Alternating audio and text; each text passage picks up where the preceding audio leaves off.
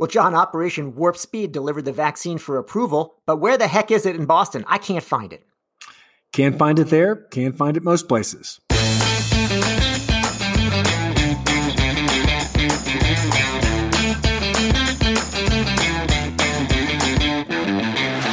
Welcome to Care Talk, your happy home for incisive debate about healthcare, business, and policy. I'm David Williams, president of Health Business Group. And I'm John Driscoll, the C E O of CareCentrix. Hey, John, talk about a slow roller. How about that vaccine? Not moving. It borders on incompetence at a national level, not to have a plan, not to be able to track or find the vaccines. It's scary. We need to fix this, and we need to fix it ASAP. What do you think? Well, John, maybe what happened was this warp speed, you know, nobody really believed it. It was a great talking point. Hey, they'll have the vaccine by November. And it's like, oh, yeah, right. I'm not going to plan oh, for but, that to happen, but, okay? Stop. I mean, we, we distribute. We have a national system to that, that successfully distributes one hundred forty million flu doses a year. This is should be rolling out of bed for a company, country that spends so much of its money on healthcare, has so much infrastructure. I mean, come on, we this is something that well, we. Can- yeah, fine, John. So I think probably you know this. Let, let's get into some you know some lessons learned. First, some interesting anomalies, John. Whenever I see a list of like you know fifty states according to this, that, or the other, could be about like you know childhood literacy or you know clean air or economic development. And it's always like you have states like Massachusetts are at the top, and you always have like Mississippi and Alabama at the bottom. Yeah? Am I right? Bias. Of course I'm right. You're biased. Yeah. So, but what's the story here, John, with the vaccine rollout and saying what percentage of people are vaccinated or what percentage of the vaccines are being used? You've got, you do have Mississippi and Alabama at the bottom, but you've also got Massachusetts down there. Meanwhile, the perennial laggards like West Virginia are at the top, and also Connecticut, John, probably because you're there. Stop. I mean, David, you're such a Northeastern snob when you come down to it. I mean, uh, yeah, of course, they're at the bottom. I mean, let's just look at this for what it is. It's this entrepreneurial moment for health, public health, and government leadership. And I honestly am inspired by the fact that we've got red states and blue states that are near the top and with very different healthcare infrastructures. It's a great example of leadership.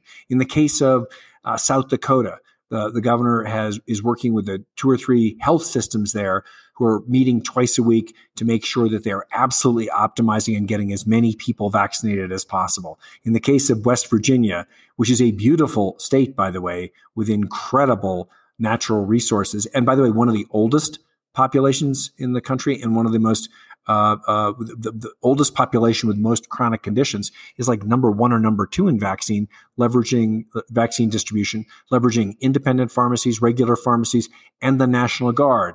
Uh, message to governors, you've all got a National Guard. National Guard is actually pretty good at logistics and dealing with emergency. This is an emergency. Light up the National Guard. And finally, the state of Connecticut, a, a blue state, which got organized in public-private partnerships, bringing institutions and public health institutions, leveraging the hospitals, ha- forcing them to work together, and then adding ambassadors to where there are healthcare deserts, to underrepresented communities, which is also, and the other thing about those three states is they're not only uh, uh, vaccinating a high number of people, they're actually you know, using most of the vaccines they've got, unlike Massachusetts, which I think uh, must be br- something's got to be breaking down in, in that ivory tower of yours, David. John, I think they, they get excited by having a freezer. You know, I got these all these high tech freezers that somebody let them order, and it's like it's a good thing if it's like the freezer is stocked. You know, instead of like what they do in Seattle is unplug it, let everybody come and race and get the vaccine. So, John, I'm trying to figure out. So, like South Dakota's Mount Rushmore, West Virginia, coal mines, Connecticut. I, I'm trying to think of something. Dist- oh, the insurance industry. So, there's a lot of different things that they have in They're they have in common. Organized, David. The, the vaccine thing is like, look, the, we're missing on therapeutics. I st- I still think we're behind there. We're missing in terms of testing in a sensible way. I mean, in many states, it's only one out of ten, one out of fifteen. Uh, uh, positive test results are actually getting sequenced. And we have to be sequencing all positives so that we can track these new mutant variables, uh, the new mutant viral strains from South Africa or the U K or whatever. Um, but I'm, yeah, or your neighborhood, John.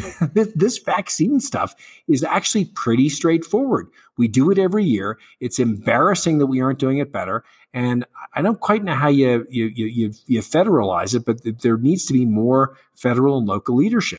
All right, Sean, you're very defeatist here. So in Israel, they seem to be managed to to vaccinate about, in Israel, they've, they've vaccinated about ten times as many people on a per capita basis as the U S. So, but on the other hand, they're still in the pandemic. They're still doing a lockdown. So, you know, what's the, what's the story? Well, let's, let's first answer the question of what did they get right? Yeah. All right. So what they got right, first of all, they saw this as an issue up front. They went and negotiated with Pfizer, secured a supply of vaccines. Then they got, once they saw the Pfizer one was working, they went and they negotiated to make sure that they could get a second dose. And they did that by becoming essentially a, a, a living laboratory, real world evidence about how well the vaccine was working.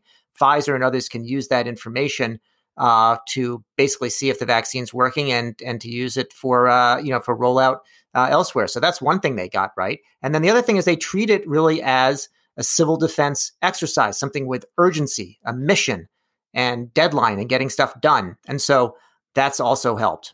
Yeah, I think I think that, you know, the the the difficult history of Israel has prepared it for responding quickly to a national crisis. But to answer your question, you know, just because you've got, a, a, let's say, eighty to ninety percent of the people over seventy and the vast majority of people over sixty vaccinated doesn't mean you actually have the virus under control. And what what is the example of Israel has shown is even with ten times as many people vaccinated on a per capita basis, the virus is still running around because certain parts of that population in that country have chosen not to social distance, have not uh, are not using their masks, and they're ignoring it. And this is still a very deadly, unpredictable virus. And so that's why they're still in lockdown.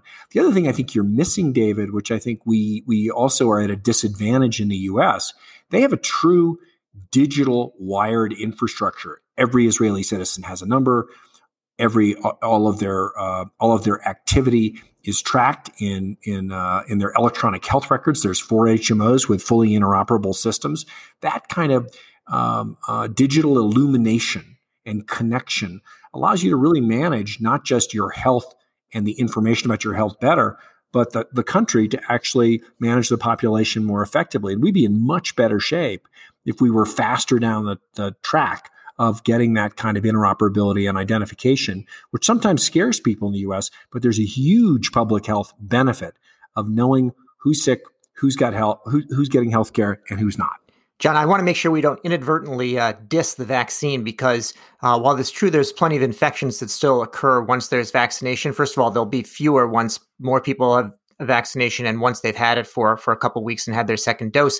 But one thing the vaccines do very well is prevent severe illness and death and hospitalization. So even if people are, are getting COVID nineteen, they're much less likely uh, to die from it. So the vaccines, you know, it really is a tremendous thing and everybody should go out and get one uh, when they have the chance. It's it's a really important point, David. That that um, hey, you're supposed to be disagreeing with me. No, I, I, I on this one, I, I I do think that the the vaccine. There's so much news pro and anti-vaccine that is misleading.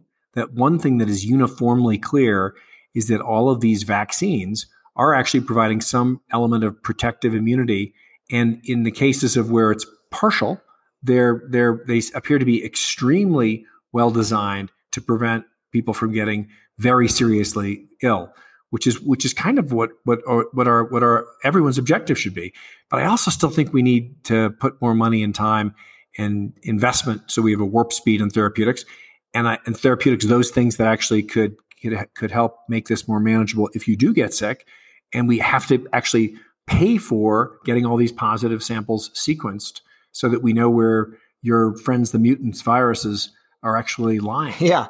Well, John, since we need to save some money on all that stuff and we're running a big deficit, I think that we should actually use the Chinese and Russian vaccines, which actually have shown to be highly effective, even after we were first worried about the you know, transparency of the data collection. And I'm going to sign you up for the China and Russia vax. Not. I mean, come on, David. Do you think at a time when there's skepticism that people are going to want your friends, the Russians, who just have been ha- hacking and breaking our systems, and our friends, the Chinese, who are who are, are chasing our, our, our ships in the in the in the South China Sea? I mean, I, I don't think now is a time when we should try to be to internationalize our access to vaccines. We need to go with the vaccines we've got.